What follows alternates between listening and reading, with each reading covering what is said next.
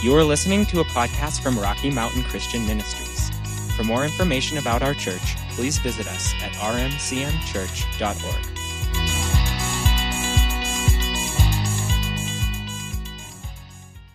And go ahead and open your Bibles with me over to John chapter 7. Uh, we're still continuing in this series that we've been in, that we've been calling The Well and the River. What we're talking about is uh, Jesus defined for us two primary roles of the Holy Spirit. And we're going to look at that today. And I, and I, I hope that it'll be really, really clear today that those two, it's one Holy Spirit, but he has two, there are two different major aspects to his ministry. He does a lot of different things in us and through us, huge variety of things, huge variety of gifts, all, all kinds of things. But two primary categories of what he does. And the first one over, we studied weeks ago over in John chapter 4, verse 14.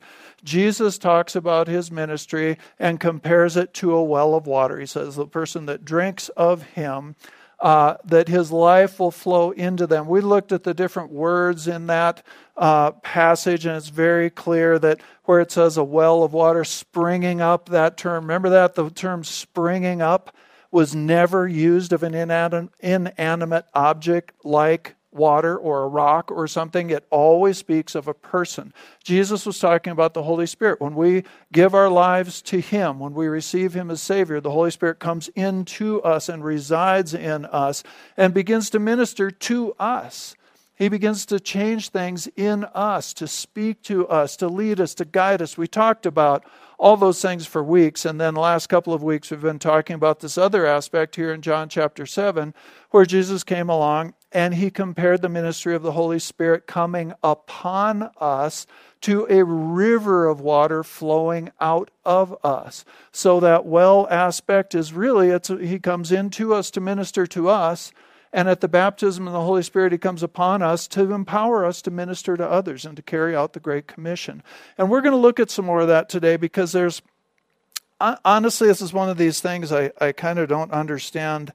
It's so clear in the scripture. I honestly don't know why uh, there's as much uh, discussion about it as there is. When we look at every assignment, every commission, that from the time that Jesus began to commission his disciples to go out ahead of him, to then when he increased the number of disciples that he commissioned, to where at, uh, at the, the end of each gospel, we are given what we call the Great Commission for believers to go into all the world.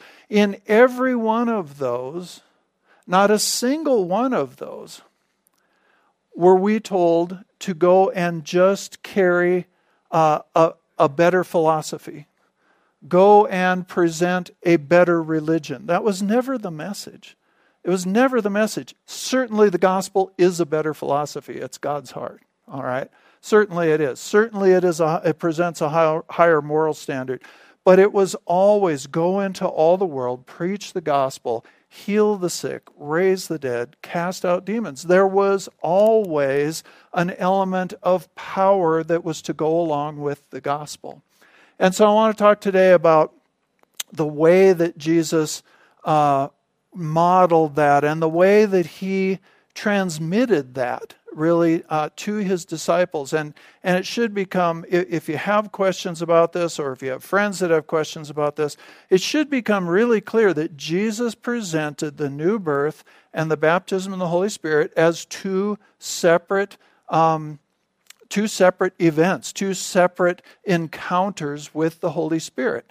And so let's um, let's go over. Let's look at and, and again, I really encourage you, go to John chapter 20. I really encourage you, if you have not been here, we're a number of weeks into this series, and I would encourage you to go back, get on our podcast or watch them on YouTube, but go through. We've laid so much foundation, we've talked about so many things. And um, so today I, I want to talk about this. John chapter 20. I'm going to begin in verse 19. I think I'm reading a little bit more than what you actually have up there because I couldn't fit it all on the screen. So I'm starting in John chapter 20, verse 19. It says, Then that same day at evening, being the first day of the week, when the doors were shut, where the disciples were assembled for fear of the Jews, okay, so Jesus has already gone to the cross and been raised from the dead. And the disciples are assembled together, their motivation at this point being for fear of the Jews. They were afraid they were going to get killed too. All right, so that's where that's where they are in their thoughts at this point. It says Jesus came and stood in the midst of them and said to them, "Peace be with you." Now, you know, there are a few places that he did this where they were, here they're already scared. Okay. I just, I mean, I might be totally off on this, but I think Jesus just had fun with this. I, really do. They're already scared. They're in this room, and he just walks through the wall or just appears in their midst and then says, Peace be with you. It just, it cracks me up every time I read it. So, uh, it says, When he had said this, he showed them his hands and his side. Then the disciples were glad when they saw the Lord. So Jesus said to them again, Peace be with you. And then he says this, and I want you to notice a few phrases here. As the Father has sent me, I also send you. And when he had said this, he breathed on them and said to them, Receive the Holy Spirit. All right, so this is after the resurrection, but before Jesus ascended, and, and long before the day of Pentecost. But remember, no one could be born again until Jesus went to the cross, paid for sin, was raised from the dead. All right, so nobody could receive him as Lord. They could believe in him, and they could, the disciples essentially ministered with him and under his covering, under his authority when he was on earth. But nobody could yet be born again until this point. All right? And so he says to them, he, it says he breathed on them. Let me, let me just break this down a little bit. It says, Just as the Father has sent me, I'm sending you. Just as the Father, or, or uh, your various translations will say it uh, various ways, but that's that's what it says here. In the same way, this word "just as," the Greek word here, "just," that's translated "just as," or in the NIV, or I guess that was the New King James, it's "as the Father has sent me." It means in an equivalent manner. I am sending you in an equivalent manner to the way the Father sent me. All right, this word has the connotation of something being equal in value and function. Equal in value and function. So the assignment Jesus gave us, it's different. None of us are the Messiah, right? Our role is different. But the Greek term used here says that the assignment he gave us is equivalent in value and function to the assignment the Father gave him. The sending of us is equivalent to the sending of him. We know that for a lot of reasons. Jesus said, You will do the same works that I have done, greater works than these. In fact, he, had, he said, You will do. All right, we know this from a number for a number of different reasons. But the idea here is that we're going out with the same mission he had. Again, not the not the messianic paying for our sins mission, but the mission to, to spread the kingdom into the earth, that part of his mission, that is our mission too. And so we are given the same equipping that he had. And the scripture tells us, it's prophesied in the Old Testament, he repeated it in the New Testament, that, that the Holy Spirit has come upon me because. We'll probably look at that verse later over in Luke chapter 4. He has come upon me because he has anointed me to preach the gospel to the poor, and so on. All right, there, Jesus needed the equipping of the Holy Spirit to do his work on earth, so do we. And that's what he's saying here. He's saying, Look, I'm sending you in an equivalent manner to what the Father has, how the Father has sent me. And it says, when he had said that, then he breathed on them. This is a really interesting word. He breathed on them. And it the that Greek word that's translated breathed there, it doesn't appear anywhere else in the New Testament. This is the only place that it appears. But there's a there's a Greek translation of the Old Testament that's called the Septuagint. And, and so they took the Old Testament from Hebrew and they translated it into Greek. The Septuagint uses this exact same term back in Genesis chapter 2 when God breathed life into Adam. It's never used anyplace else in the New Testament, but in the Old Testament, remember God formed Adam and then it says he breathed the breath of life into him. So this term, breathed, means to release life into. It means to put life into, to bring new life into. That, when Adam was formed and God breathed into his nostrils the breath of life, that was when he came alive. That was when life came into him. In this case, he breathed into the disciples, and that's when new birth, new life, new creation, came on the inside of them. It's, we would say, it's when they were born again. All right, so this, this terminology right here, remember, who is this? The disciples. Okay? Jesus comes into their midst. He says, I'm sending you out the same way that I was sent out. And he breathed into them. And he said, Receive the Holy Spirit. All right? That term receive I know many of you have heard us talk about this before. That term receive in the Greek means admit into. It's literally what it means. It means to receive something. This is actually an instruction from Jesus to receive what he's giving. And what's he giving? He's giving new life. He's giving the new birth, and at the new birth, the Holy Spirit comes into us. So he says, Let the Holy Spirit in. That's what he says here. Admit him into. We've made this big deal all along about the difference between where the scripture uses the term into, the Holy Spirit coming into us at the new birth, and later where the scripture uses the term upon. The Holy Spirit coming upon us, we find in the baptism of the Holy Spirit. And it's these two different areas. So, so when we understand what's being said here, this is clearly these scriptures are about the new birth. This is when the disciples got born again. All right? So, Jesus later told these, so here they are, okay? They've already heard the commission. I'm sending you out the same way the Father sent me out.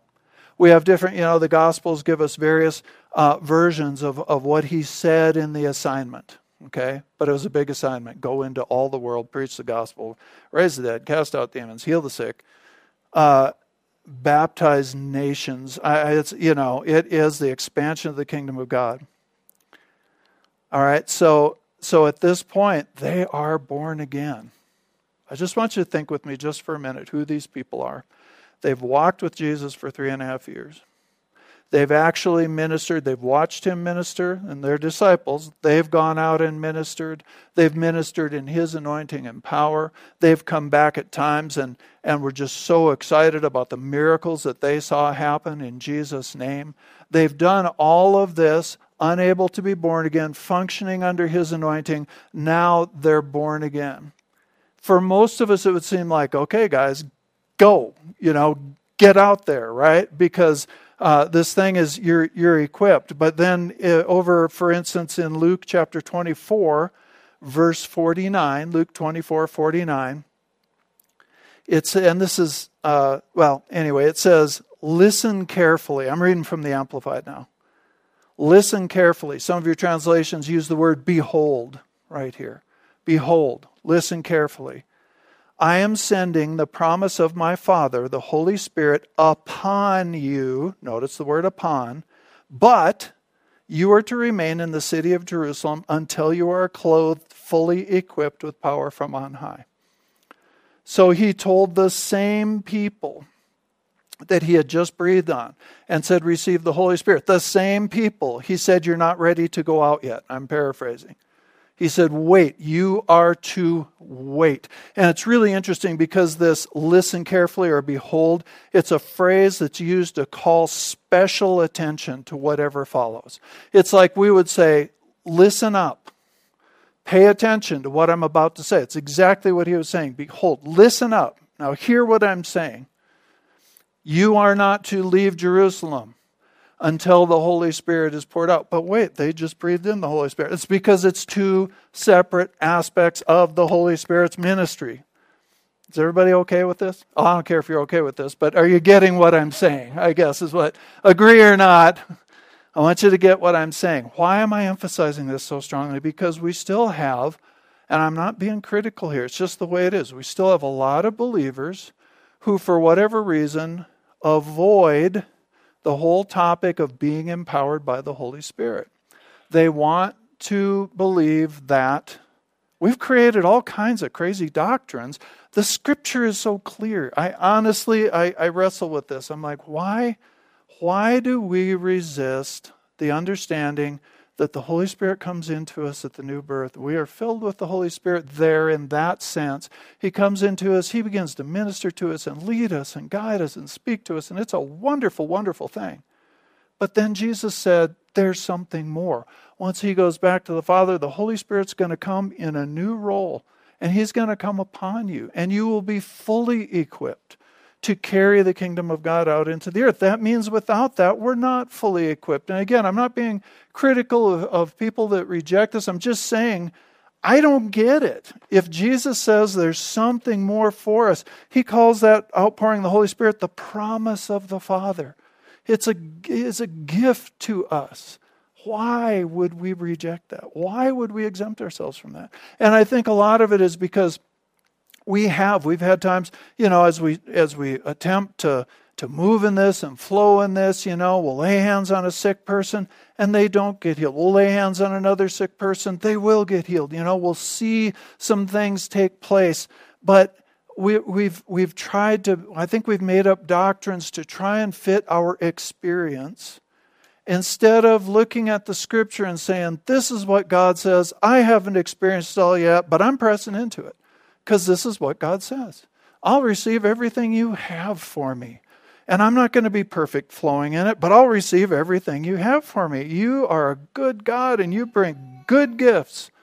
The, over in um, 1 Corinthians 14, it tells us we should desire, we should be passionate about the, the word there means we should essentially lust after the gifts of the Spirit. You know, so at any rate, he tells them here listen carefully. I'm sending the promise of my Father. What a great term. The Holy Spirit upon you, but you're to remain in Jerusalem until you're clothed fully. Clothes, do clothes go on the inside or the outside? Does anybody know? outside, right? Most of you have them on the outside. I'm very thankful for that. That's awesome. So, so at, in John 20, 22 that we just looked at, he says, Admit the Holy Spirit into you. Here he says, I'm sending the promised Holy Spirit upon you to clothe you with power, ability. Don't let the word power freak you out. It's ability, it's anointing, it's God's ability resting on you to bring His life to other people. It's not to make you look great, it's not to make you cool, it's not to give you, it, it's, to, it's so that you can pour out what God has um, purchased for us and made available to us so that you can pour that out to the world around you. All right, let's go over. I know you've never seen these verses, Acts chapter 1, verses 4 through 8. And this is probably, this again is Luke writing, and this is probably a more expanded description of what we just read in Luke 24. Uh, but, but look at what he says here. He says, it says, on one occasion, while he was eating with them, so again, this is before the ascension, it's after the resurrection, before the ascension, he gave them this command Do not leave Jerusalem, but wait for the gift my Father promised, which you have heard me speak about. For John baptized with water, but in a few days you will be baptized with the Holy Spirit. Okay, another question for you. When you get water baptized, this is talking about baptism of the Holy Spirit, but when you uh, got water baptized, did you drink the water, take it inside, or did you get soaked with the water on the outside? Anybody remember? Water on the outside. You came out of that baptism soaked if you were immersed. All right, you came out soaked. We have loads of pictures from the years of people coming up with that joyous look on their face and the water just running off them. Okay, that's water baptism. Separate, there are actually three different baptisms spoken of in the New Testament. We're not going there today. Water baptism.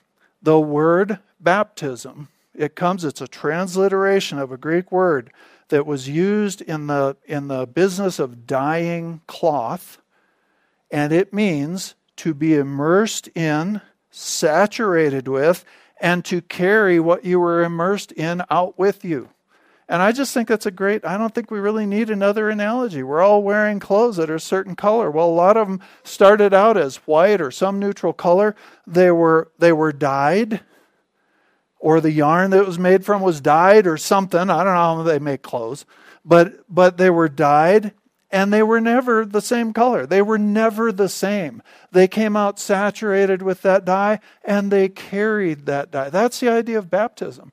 So Jesus is saying to the same guys that were there when he walked in on them and they were afraid of the Jews and they breathed into him, they got born again and the Holy Spirit came into them. He's saying to the same ones, wait, because in a few days on the day of Pentecost, the Holy Spirit is going to be poured out upon you. And he goes on and, well, and he says, You'll be baptized in the Holy Spirit. It means you're going to be saturated with the Holy Spirit. This isn't just drinking a bit of the Holy Spirit, this is being saturated with the Holy Spirit. And, and so they start asking questions. They said, uh, So when they met together, they asked him, Lord, are you at this time going to restore the kingdom to Israel? All right, so they're essentially asking about a prophetic occurrence. We might think of it as a last days uh, type question. And he responds and he said, It's not for you to know the times or dates the Father has set by his own authority. But, here's what's important, guys. But you will receive power when the Holy Spirit comes upon you, and you will be my witnesses in Jerusalem and in Judea and Samaria and to the ends of the earth. Now I'm going to say something. What Jesus did here yeah, amen.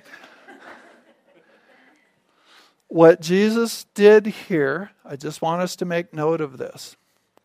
He's telling them what they need to be responsible for their assignment in their age to their world.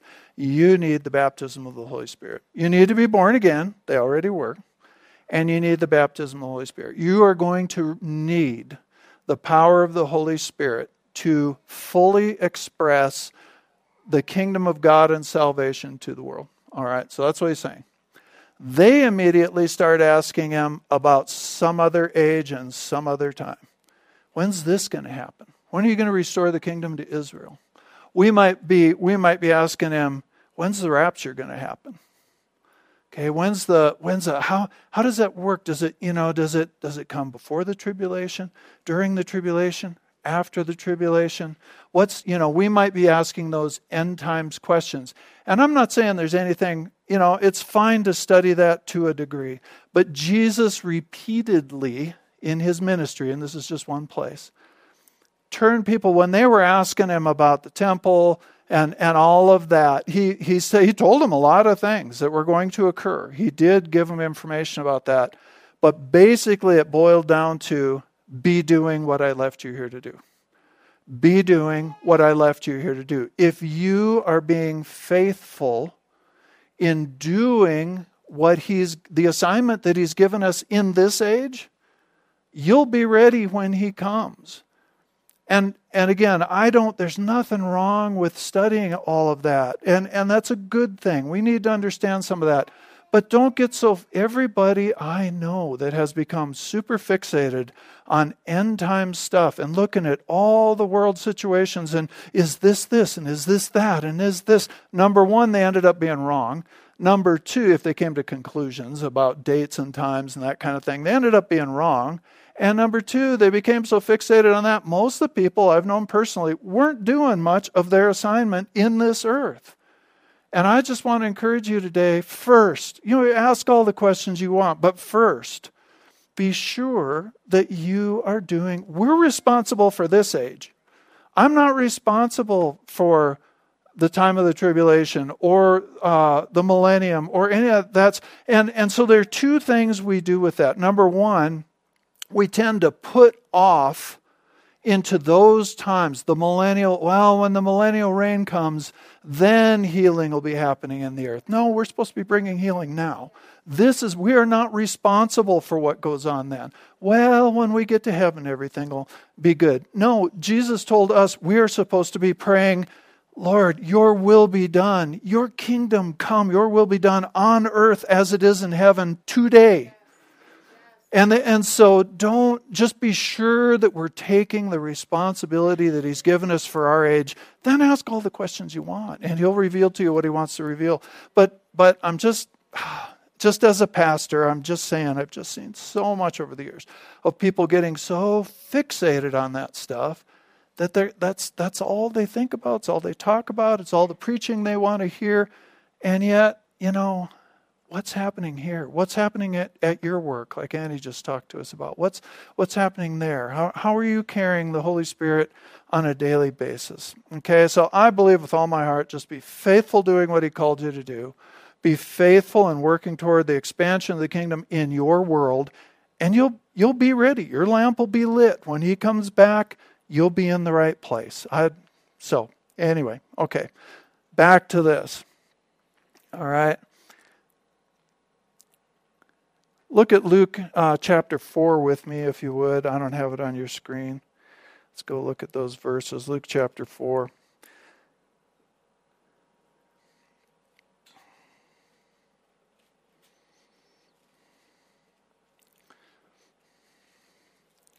Beginning in sorry, Luke chapter 4, not verse 4, John. Beginning in verse 18. I'll read this one from uh, the Amplified also, I think. This, he says, this is where Jesus stood up the very beginning of his ministry. And this, of course, is a quote from Isaiah uh, chapter uh, 61, right? You guys probably know. He said, The Spirit, actually, I'm going to read to you from the King James. It says, The Spirit of the Lord is upon me. There's that word upon because, so there's a reason that the Spirit of the Lord is upon Jesus, because he has anointed me to preach the gospel to the poor. He has sent me to heal the brokenhearted, to proclaim liberty to the captives, recovery of sight to the blind, to set at liberty those who are oppressed, to proclaim the acceptable year of the Lord. So Jesus, Jesus, Son of God, living on the earth as Son of Man, anointed by the Holy Spirit. This is a model for us. For him to accomplish his ministry, he needed the anointing. We call it, we say, the anointing. All that means in the Bible, it means Holy Spirit upon and seen through flesh.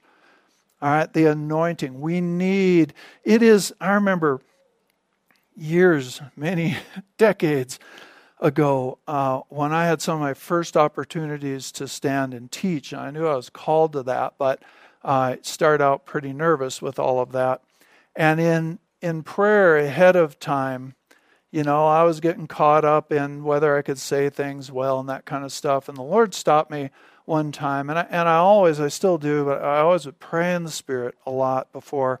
And really, uh, this day, I, I just took on this habit of always spending a lot of time just praying in the Spirit so that I would be engaged with Him and hearing what He was saying.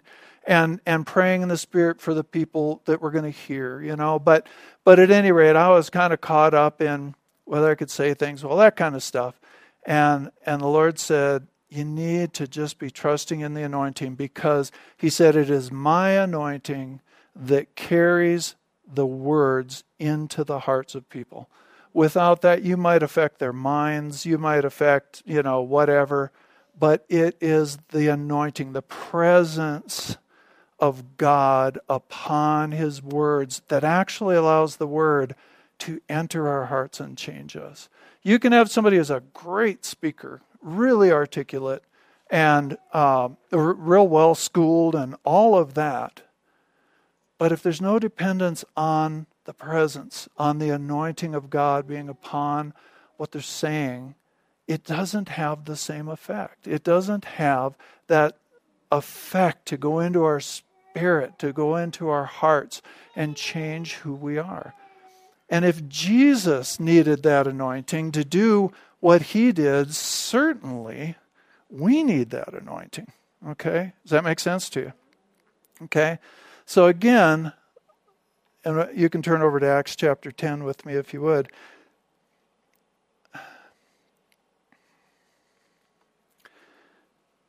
God's ways, I was trying to think where to start this thought, one end or the other. The gospel is not and was never intended to be just a convincing argument or a set of debate points. Um, apologetics is the study of the word in a way to be able to answer arguments. And again, there's nothing wrong with that, but that's not the whole of the gospel. That's not the, the whole of even the, the intent or, or method of bringing the gospel.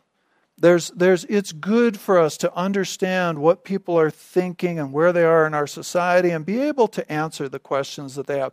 You're never going to be able to answer everybody's questions. The human mind, we are able to just keep, if we don't want to accept something that we don't fully understand, if we don't want to believe anything by faith, we'll just keep coming up with arguments and justifications. And, you know, we can go on forever with that. But there's a place for it. There's a place for understanding why it makes sense that God is the creator, why it makes sense.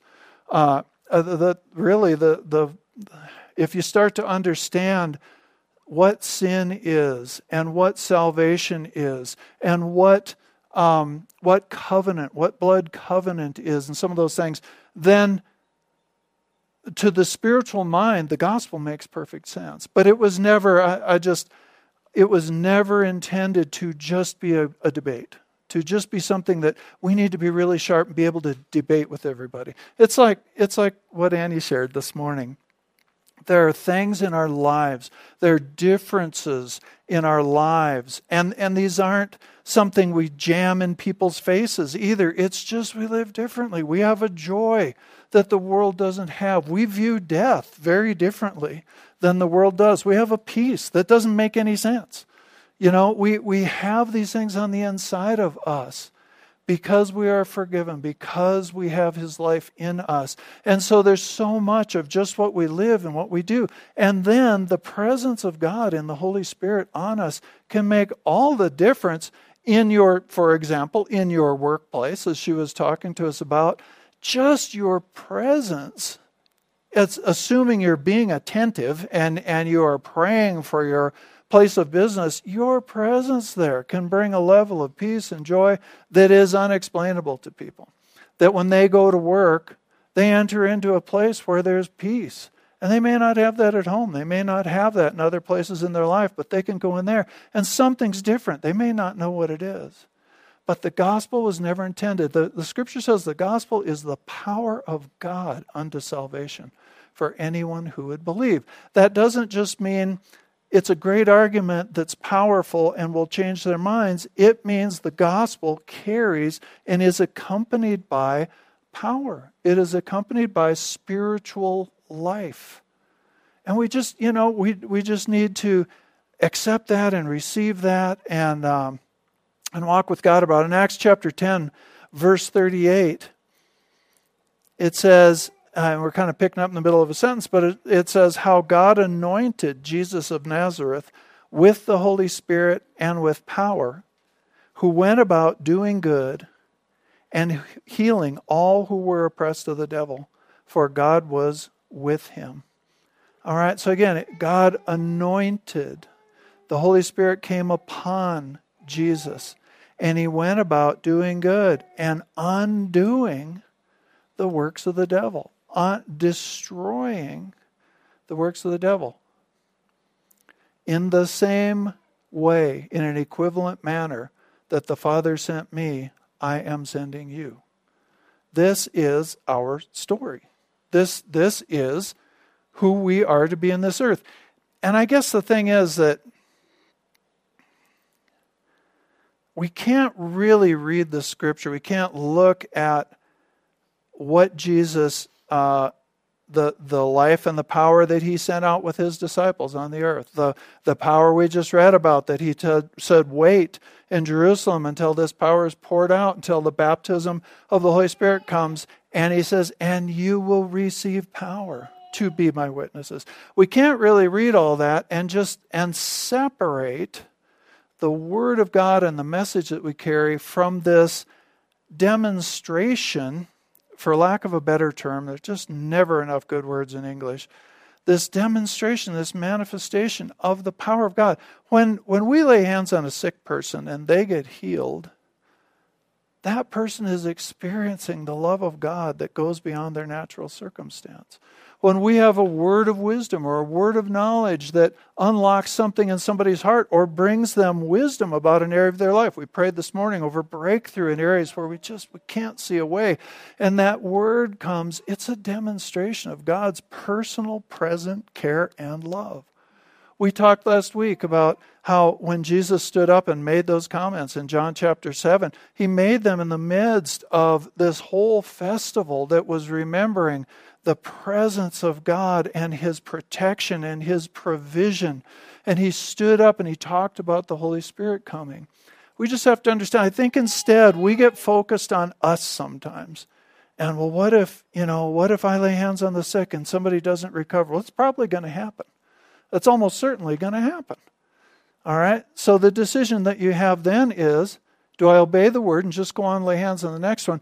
The more people you pray for, the more you're going to see healed. The less people you pray for, the less you're going to It's a simple equation, okay?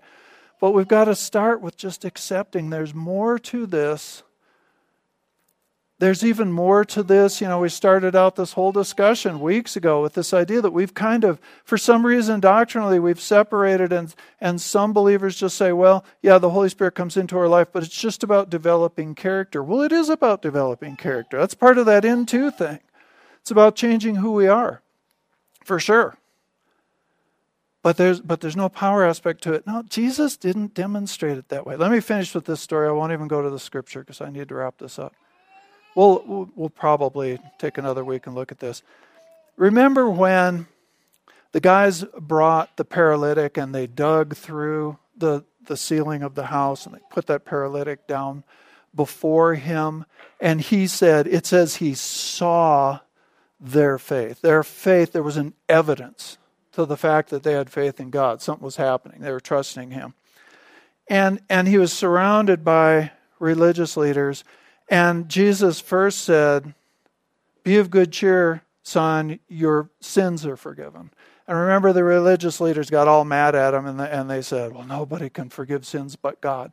So there was, a, there was a message there. He was telling them he was God. But then he made that statement and he said, Which is easier to say? Your sins be forgiven or rise up and walk? So that you will know that the Son of Man has authority on the earth. Rise up and walk. And the guy rose up and walked. So that outward demonstration confirmed a spiritual truth that was invisible. Does that make sense to you? That's the same thing that happens. We can we can uh, say, uh, just for a simple, we can say God loves you, and it's true. And we need people to get that in their hearts. We all need to have that in our hearts. God loves you. He loves you so much, He sent His only begotten Son. Absolutely true. But when that person gets touched by God, then not only to them, but to somebody else, it's an absolute demonstration. You can still, you can reject miracles. Israel did it for a long time. Look at all they saw coming out into the promised land, and they were still just constantly afraid. Well, and I'm not criticizing them. I'm just saying we can we can sit there and we can try and explain away, we can do whatever, but forget all that. The point is God wants to touch people with the power of his life, too. Yes, he wants to transform the heart. Yes, he wants to change our character. Yes, he wants us to become more like him every day. That is the work of the Holy Spirit. Absolutely. But there's more. There is more. And it's from him. And people in our world, we're coming into a time right now where, if anything, we have more opportunity. You may look at it and go, oh, hearts are so hard. Well, God's really good at softening them. And I'll tell you what, when things are, are dark, man, his light shines bright. And we need to be the people out there that carry that life. And so, if you have never received the baptism in the Holy Spirit, it's a separate experience from the new birth. But it's a wonderful, how do I do that? You receive, you believe, and you receive. Over in uh, Luke chapter 11, verse 13, Jesus said, in fact, I have it on my phone. It's this is easy. This is not difficult. This is not oh my gosh, okay?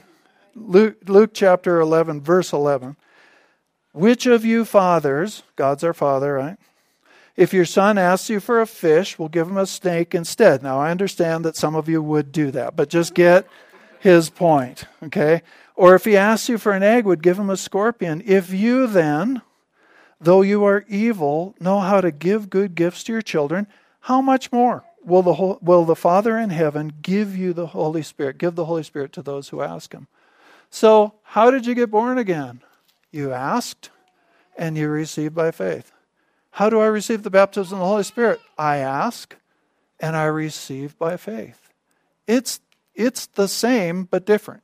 Okay, my old friend Henry used to always say it's the same but different.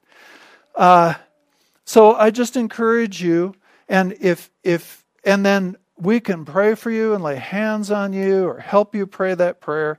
But I encourage you, if you've never res- responded or received the baptism of the Holy Spirit, come up after church and let me pray for you. Or I received. I'm not.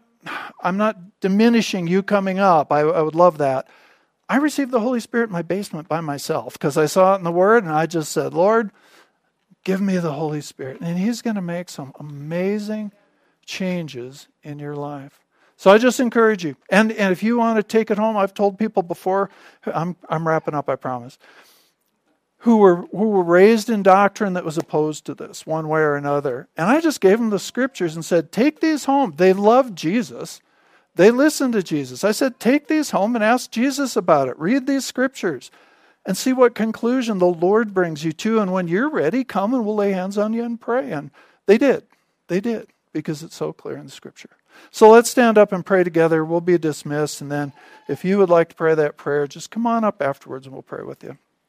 Thank you, Father. Thank you, Lord. Father, I thank you so much for you've given us so much and you have made it all available by faith through grace, through your free gift. And all we have to do is connect with you in faith. And so, Father, I do. I pray for anybody in here, uh, especially if they've, they've got doctrine in their hearts that's just resistant to this truth about the Holy Spirit.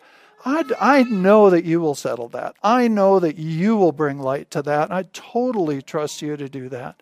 And Father, for all of us, your word also talks about you coming into us, the Holy Spirit coming into us, talks about the Holy Spirit coming upon us, and then it talks about us being filled over and over and over, topped up to overflowing again. So, Lord, for some in here this morning, I just ask for that fresh infilling. Lord, just that fresh filling and topping up. Lord, and, and we thank you for all of that. And we welcome everything that you've given us. And as we go out into the world, we, Lord, we want to carry your life and your power and be led by you and minister to people in a powerful, powerful way. We thank you so much for it, Lord. Thank you so much for it. God, as this church goes out this week, we believe, Lord, lights in dark places. We bring light, we bring life, we bring your words, We bring your power. Lord, we thank you for it in Jesus' mighty name. Amen. Did you get anything out of this? All right. All right, we'll say it on the count of three. Jesus is Lord over the Gunnison Basin of the world. Hope everybody will stay around. And if you're here for, if you are part of our children's youth ministry, we'll have a meeting in a few minutes. There's good snacks out there for you. Fellowship, love on people. Come up for prayer if you'd like it. All right, one, two, three. Jesus is Lord over the Gunnison Basin and the world. Amen. Go out there and be his church.